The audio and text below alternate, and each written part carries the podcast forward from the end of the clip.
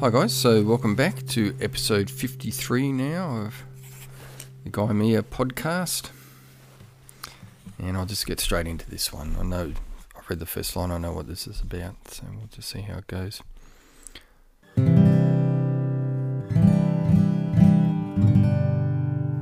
Ever known someone cut down in their prime and how unfair that is?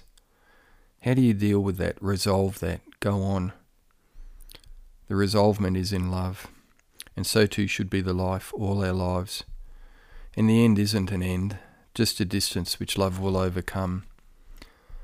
And sometimes I feel I never got past this desk, but that's not true. For the journey is within, but by that too it is to life. And life isn't an end, just an image before eternity. And by that not unfair, just a flickering before truth, love, and the real reason we are, because we are.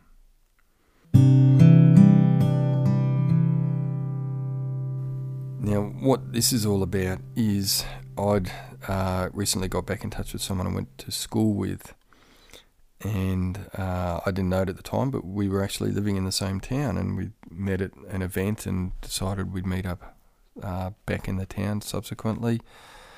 Um, and you know, I was I was only working part time at that stage, but I got a bit busy with that and I didn't catch up with him.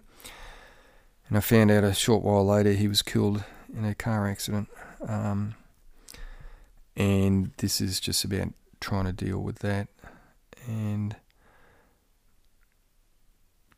anyway, all I can say is that if someone loses their life prematurely and they don't get the life they should have, that is totally unfair. But there's a bigger love and a bigger fairness and a bigger picture out there and you know you, you feel that and you haven't lost the person and they're not lost.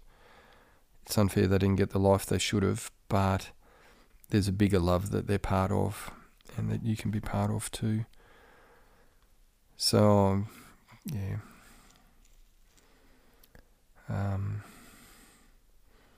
but the truth of that is you know if you if you can't feel that yourself um, hearing me say that could even be a little bit offensive or upsetting. Like hearing, you know, what I'm saying about there being a bigger love out there could even be upsetting or offensive. And I apologise if you're feeling it that way. That's not how it's intended.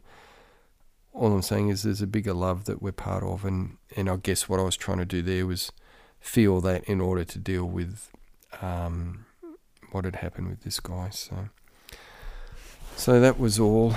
Um, yeah, so.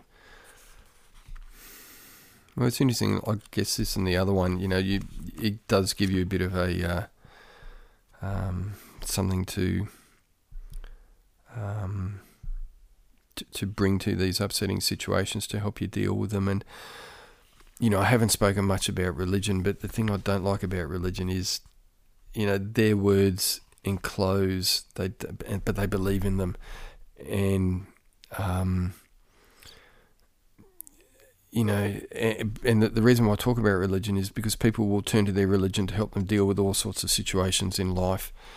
But, you know, you've got to get past that to what prompts that belief and believe or be of that thing itself, not the way that belief is encapsulated in the world in words or whatever.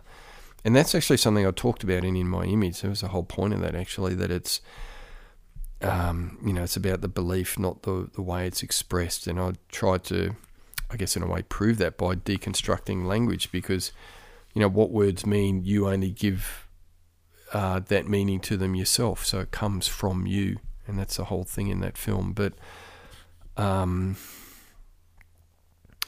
you know, if if if what helps you to deal with something is more about the way you are rather than a belief that you believe to be true with a capital T that you can hit people over the head with, which, no offense, but that's what a lot of religions do, then, you know, it's, it's better if it's about the meaning, not about um, the way it's expressed, if that makes sense. I hope it does. Um, the real reason we are because we are. So yeah, it's really sad that guy lost his life, but he's, we're all part of a bigger thing than just this life. Okay, thanks.